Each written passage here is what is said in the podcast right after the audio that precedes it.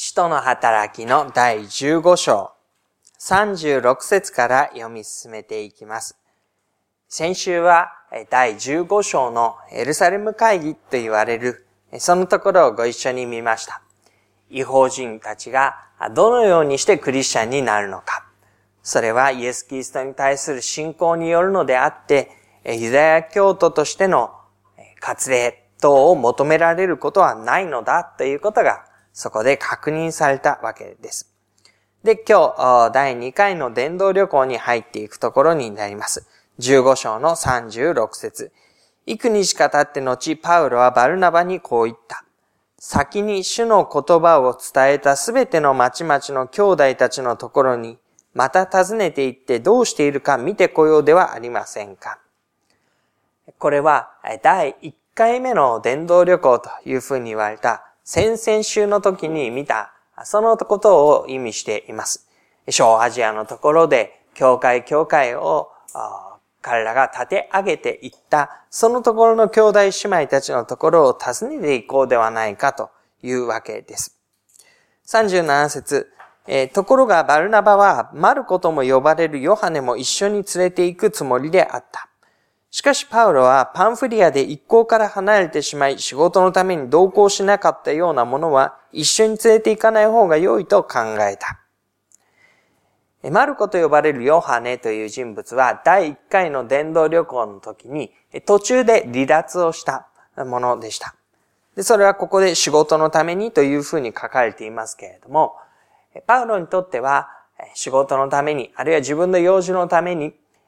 その一行から離れていくようなものは最初から連れて行かない方が良いのだというふうに考えていましたし、バルナバはいや、そういうものであってもぜひ一緒に行ってまた御用をした方がいいというふうに考えていました。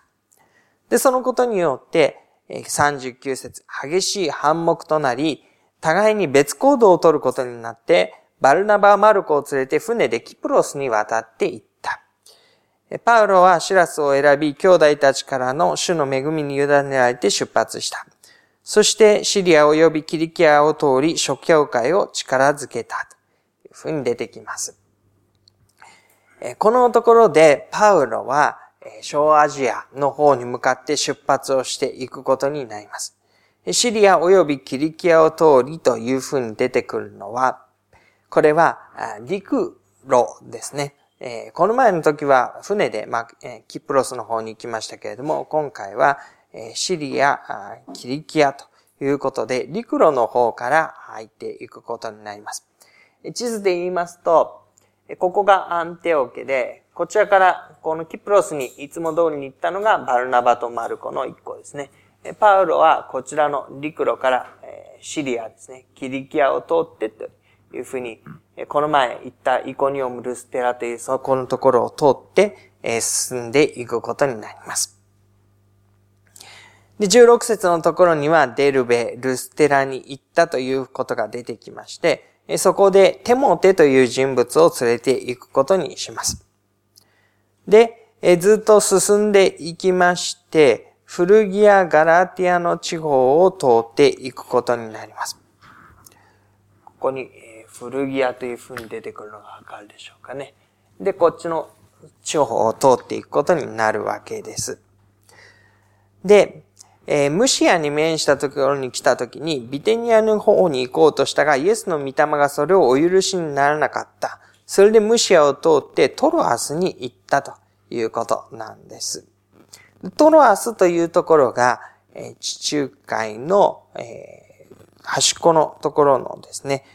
ローマの方に向かっていく端っこになっていきます。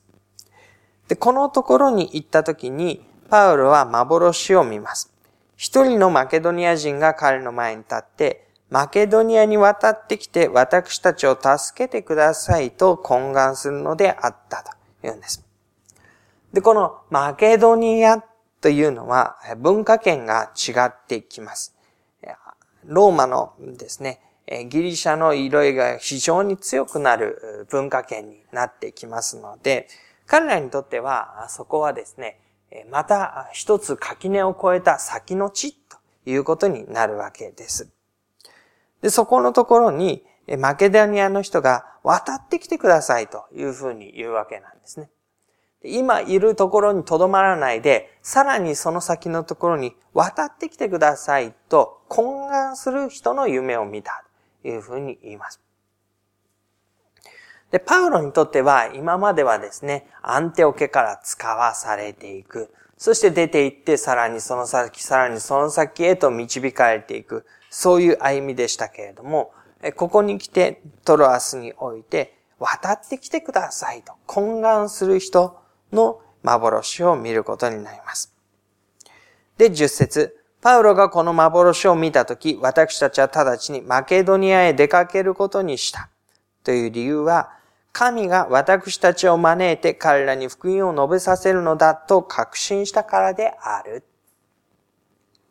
今まで小アジアの地区では、街道を訪ねて行って、そこにいたユダヤ人たちに御言葉を語り、イエス・キリストの福音を述べ伝え、それが受け入れられないと異邦人たちのところに行きという風になっていました。それが今やマケドニアに下っていくことになると、ユダヤ人の街道というよりは、基本的にいる人たちはみんな異邦人で、ユダヤ人たちというのは限られている。だから、ユダヤ人たちに語ってついでに異邦人というところから、異邦人に語るためにマケドニアに行くということになるわけです。で、11節、トロアスから船に乗って、そしてネアポリス、ついでピリピに行くことになります。12節、それからピリピに行ったが、ここはマケドニアのこの地方第一の町で植民都市であった。私たちはこの町に幾日か滞在した。ピリピというのは町としてはですね、地図で言うと、ここになりますね。ネアポリスの先のトロアスからピリピまで行ったということですね。で、さらにその先に沿岸沿いにずっと宣教旅行というのは続いていくことになるんですが、今日はピリピでの出来事のところを見ていくことにしましょう。で、ピリピではですね、パウロは13節、安息日に私たちは町の門を出て祈り場があると思われた川岸に行き、そこに腰を下ろして集まった女たちに話した。テアテラ市の紫布の商人で神を敬うルデアという女が聞いていたが、主は彼女の心を開いてパウロの語ることに心を止めるようにされた。そして彼女もまたその家族もバプテスマを受けたとき、彼女は私を主に忠実なものとお思いでしたら、どうか私の家に来てお泊まりくださいと言って頼み、強いてそうさせた。ここでルデアという女性との出会い、彼女の信仰に入っていく様子が出てきます。で、ピリピの町で、パウロは安息日に、本来であれば街道に行きたかったわけです。街道に行きたかったわけですけれども、ピリピの町にはユダヤ人の街道はありませんでした。およそ10人、あるいはそれの、10人というのが男の人たちの数だと思われますけれども、そういう人たちがいれば、街道というのができていくはずだったんですね。でも、ピリピの町には、そういうちゃんとしたユダヤ人の街道に連なるような男性たちが10人いなかったということです。で、その人たちですね、ユダヤ教に関心があり、その教えを自分たちのものにしようとする人たちは、町の門の外で、祈り場のあると思われた川岸というところに集まっていました。その川岸というのは、川のところというのは水があるところですので、人が集まってもおかしくないところなんですけれども、その川岸のところで集まって、そして、あんまり公に目立つことのないようにして信仰の歩みを始める、あるいは共にする、そういうきっかけとなるような集まりをしていたわけでした。で、そのところに、パウロは行きます。そして、ルデアという人に出会うわけです。この14節のところに、神を敬うルデアという風に書かれていますけれども、この神を敬うというのが神を恐れるとかですね、敬虔なというふうに言われる、ユダヤ人ではないけれどもユダヤ人の信仰を持とうとしている人たちの専門的な言い方になります。そのルデアという人がユダヤ教に関心を持ちつつ、そこに指し示されている救い主イエス・キリストを救い主として信じていくことになります。それで彼女と彼女の家族がバプテスマを受ける。それがピリピでの初訪というふうに言われる初めてイエス・キリストを信じた人たちになります。ピリピ人への手紙というものが書かれていますけれども、そのピリピ人というですね、ピリピのクリスチャンの群れというのは、初めはこういうところから始まっていったということになります。で、その祈り場というところにですね、集まるごとに彼らはイエス・キリストの福音を聞いて、そして歩みをなお続けていこうとするわけなんですけれども、その祈り場に行こうとしている途中で16節。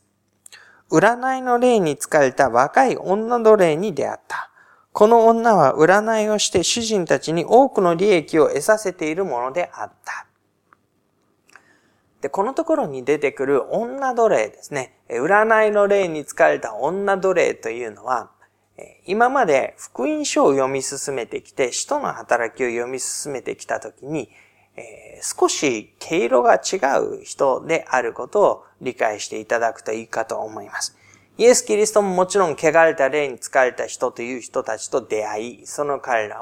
から悪霊を追い出してきました。けれども、ここに出てくるのは、占いの霊に疲れていて、そしてですね、その彼女を利用している主人たちがいるっていうんです。彼女をして占いをさせて、人々にそのことを商売として提供して、そのことによって利益を上げている主人たちがいる。で、こういう図式というのは今まではあんまり出てこなかったわけですね。汚れた霊について困っているということはありましたけれども、その汚れた霊、占いの霊を通して、そのことを売り物にして、商売をして、金を儲けているという人たちがいる。で、これがまさに違法人社会の現実だったわけですね。ユダヤ人世界というのは、清いものと俗なるものとがあったときには、清いものが圧倒的に良いとされていて、その権威が保たれていて、汚れたものというのはそこで困り果てていて、そのことで良い思いをすることというのは基本的になかったわけです。でもこのギリシャ世界の価値観の中では、俗なるものに大いに、なんて言うんでしょうかね、誇りとすることのできる時がある、価値がある。俗なるものの中で商売が成り立つ。俗なるものの中で楽しみが受けられる。そういう世界観と社会になっていきます。で、その真っ只中で、占いの霊に疲れた女は、主人に使われて、そのことで商売をしていた。で、彼女があまりにもうるさく、この人たちは意図高き神のしもべたちで、救いの道をあなた方に述べ伝えていると、声高に叫び続けるので、彼らは困ってしまうわけですね。というのは、彼らは今なお川岸で、ある意味ひっそりと目立たないように、信仰の歩みを解き、そのことの本当のところをきちんと伝えようとしていました。でも、こういう風にして、彼女が声高にいたずらにみんなにセンセーショナルに言いふらし回るとですね、本当のことをちゃんと伝える前に、彼らの身が危うくなっていくことになります。困り果てたパウロはですね、その霊に向かって出て行けというふうに言いますと、即座にこの占いの霊が彼女を出て行きます。で、聖書はそのことをあんまりセンセーショナルには書いていなくて淡々と記すわけですけれども、その後に起こってくることの方が聖書にとってはとても大事な記述になります。19節、彼女の主人たちは儲ける望みがなくなったのを見て、パウロとシラスを捕らえ、役人たちに訴えるため広場に引き立てていった。主人たちは、この女性の占いの霊に疲れていることを商売道具にしていましたので、儲ける望みがなくなった。っていうので彼らを訴えるわけなんですね。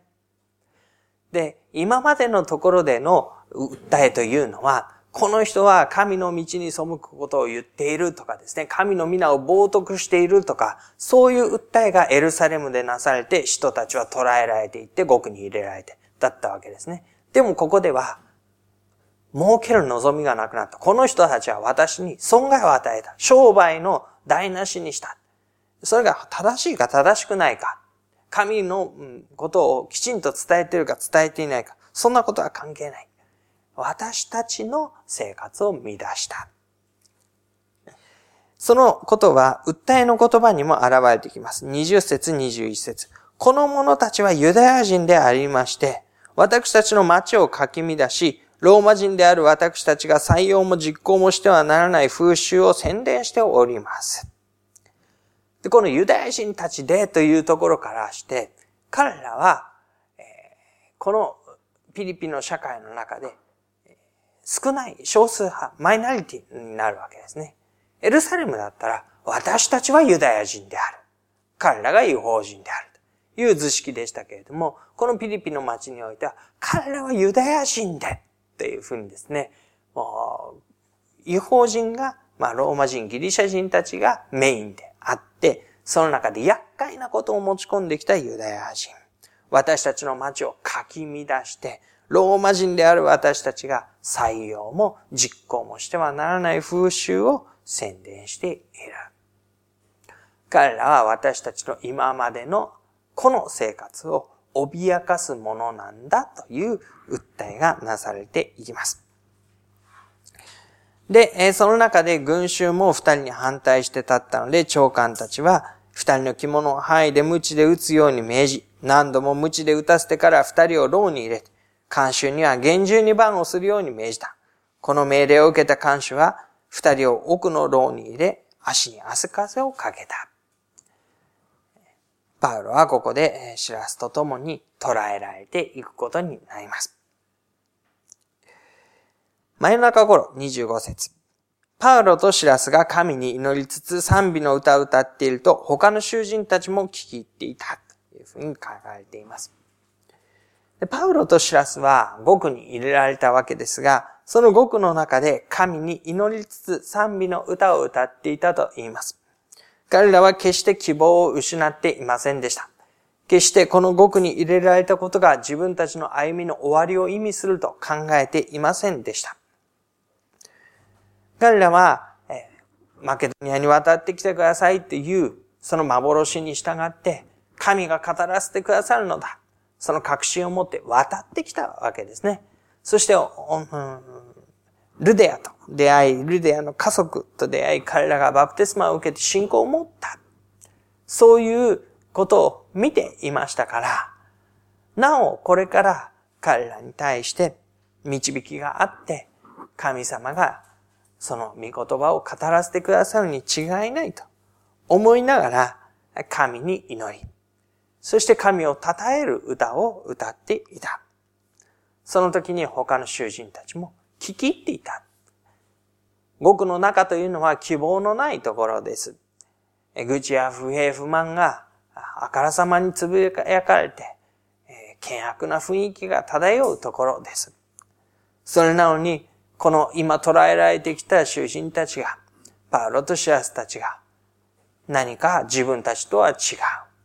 喜びを持って希望を持って、神を称える歌を歌っている姿に彼らは聞き入っていた。すると突然大地震が起こり、獄舎の土台が揺れ動き、たちまち扉が全部開き、皆の鎖が溶ける。すべての人が逃げることのできる状況になりました。こんなことは起こりっこない。でも神様がこの地を揺らがして、このことを起こしてくださった。目を覚ました看守は見ると、牢の扉が開いているので、囚人たちが逃げてしまったものと思い、剣を抜いて自殺しようとした。そこでパウロは大声で、自害してはいけない。私たちは皆ここにいると叫んだ。ここでパウロは、私たちは皆ここにいるというふうに言います。この皆というのは、パウロとシラス以外の囚人たちもここにいたことを意味しています。他の者たちも逃げ出すことをしないで、パウロとシラスと歩みを共にしていた。彼らがここで希望を持ちながら、しかしそこから逃げ出すことだけを第一に考えずに、神の前に従って歩んでいた姿がわかるでしょう。看守たちは明かりを取り駆け込んできて、パウロとシラスとの前に震えながらひれ伏して、そして彼らを外に連れ出して、先生方、救われるために何をしなければならないでしょうかというふうに問うわけです。救われるために何をしなければならないか。で、この問いかけというのは、エルサレムにおいても、イエス・キリストを十字架につけたのはあなた方だっていうふうに言われたときに、人々が心を刺されて、では救われるために何をしなければならないでしょうかというふうに言ったんですね。悔い改めなさい、神の国は近づいたのだからというふうに言われて、彼らは悔い改めを迫られたわけです。でもここではですね、異邦人たちなんですね。異邦人たちがこの牢の中にいた二人の姿に驚いて、彼らの持っていた信仰の姿に心を打たれて、責められたというよりは見せられたんですね、ここではね。そして救われるために何をしなければならないか。その彼らに対して、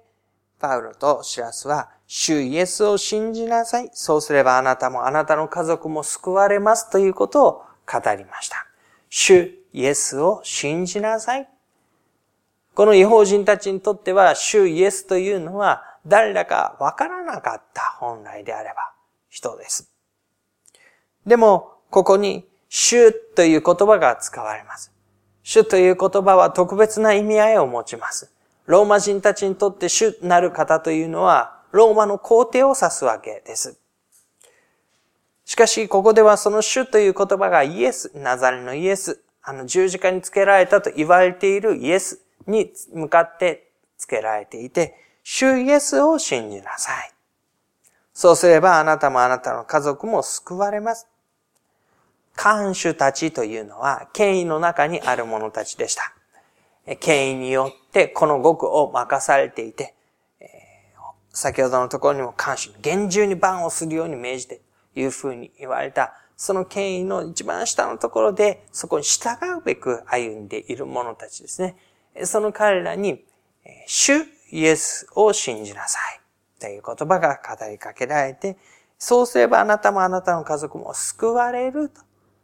と。その救いというのは彼らのあるべき姿、あるべき歩みということを指しています。今まで権威、権力の構造の中で仕えていくこと、従っていくことが彼らの一番の良いことだったわけですけれども、その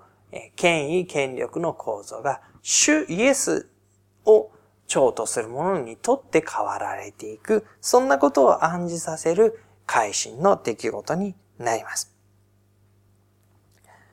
そしてその家の人たちは、ですね、二人を引き取って、打ち傷を洗って、家でもてなして、そして彼の家のもの全部がバプテスマを受けるということになっていきます。で、これがピリピでの出来事の一部分になるわけですけれども、少しこのところをもう一度振り返りながらまとめてみましょうか。マケドニアに行く、ピリピに行くというのは、パウロにとって、シラスにとって、未知の現実でした。何がどうなるのかわからない中を彼らは進んでいったのです。そこに進んでいくことのできた理由というのは、神様が彼らをそこに導いていったからですね。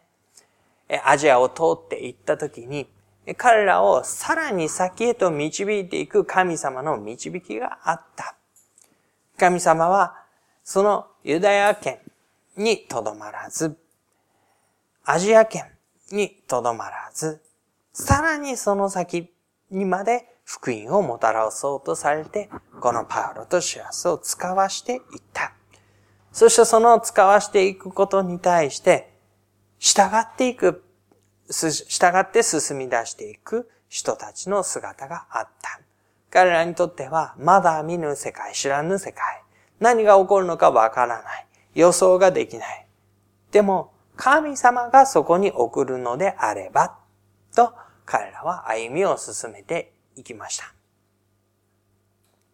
で、そこで経験をしたのは、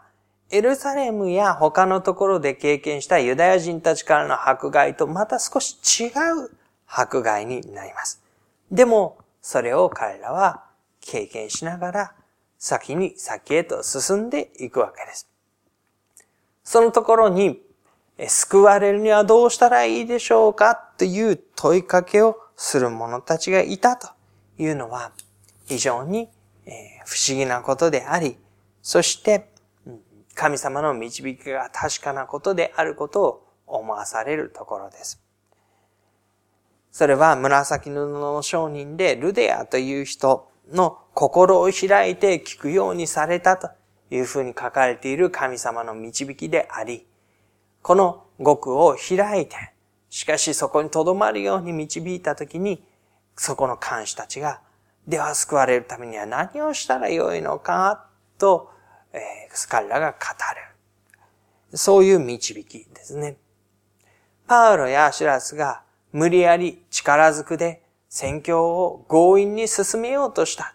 というよりは、一つ一つの事柄の中で、準備のできている人たちと出会うことができた。ピリピの町において、神が導かれたピリピにおいて、パウロは準備のできている人たちに出会っていくことができた。で、それは、あの幻で見たマケドニアに渡ってきてください。というですね、懇願する人たちの幻と、こう、符号、ちょうどよくぴったりと重なり合ってくることになるわけですね。で、彼らが救われるにはという問いを発す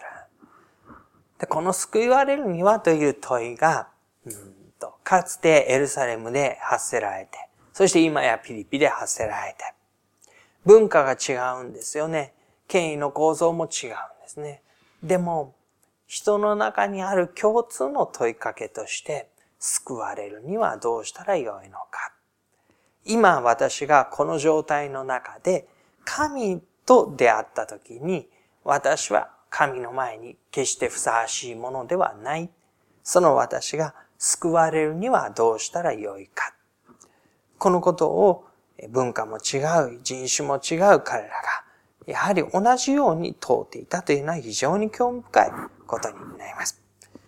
そしてその彼らに対して救い主イエス・キリストに対する信仰というものが解かれています。で、その信仰の解かれ方は、あなた方が十字架につけたのだ、悔い改めなさい、このお方こそは神の子キリストなのだという、かつてエルサレムで語られたメッセージと少し意味合いが違っていますけれども、でも救い主イエス・キリストがあなたの救いの君であるということをはっきりと伝え、そのことによって導かれるということは、ここでも変わらないことになります。神をもともと知っていて、神に仕えている自負を持っているかどうかによって、語られ方が違ってくるわけですけれども、ここでも同じように、イエス・キリストに対する信仰によってということは変わらずに彼らに提示されていったことでした。で、これがこれからどこへ行ってもパウロが語り続けることになっていく。そして主にそういった尋ね当てた教会へと語って書き送っていく書簡ですね。書簡の中でもこの異邦人たちが神を知らなかった者たちがイエス・キリストを通して神を知るようになっていき、イエス・キリストの救いに預かっていくという、そういう信仰の体系を語っていくことになります。そしてそのことは、それから時を経て、ローマから世界の各地へとさらに信仰が広められ、深められていく中にあって、今から振り返ってみても、非常に、とても良いことというかですね、異邦人に対する福音信仰というものが、きちんとパウロの手によって説明をされていくようになったことというのは、くしくも神様の導きとして非常にふさわしいこと。その後の世界宣教、今私たちがこのことを知ることができるところまで広まってくることも含めて、そのことを語ってくれて、残してくれていた、そのことの中に大きな宮沢を見ることでもあります。神様がこのように人を備え、導きを与え、人々の心に働きかけて、信仰の歩みを一つずつ手渡してこられたことを、ご一緒に心に留めたいと思います。しばらく黙祷いたしましょう。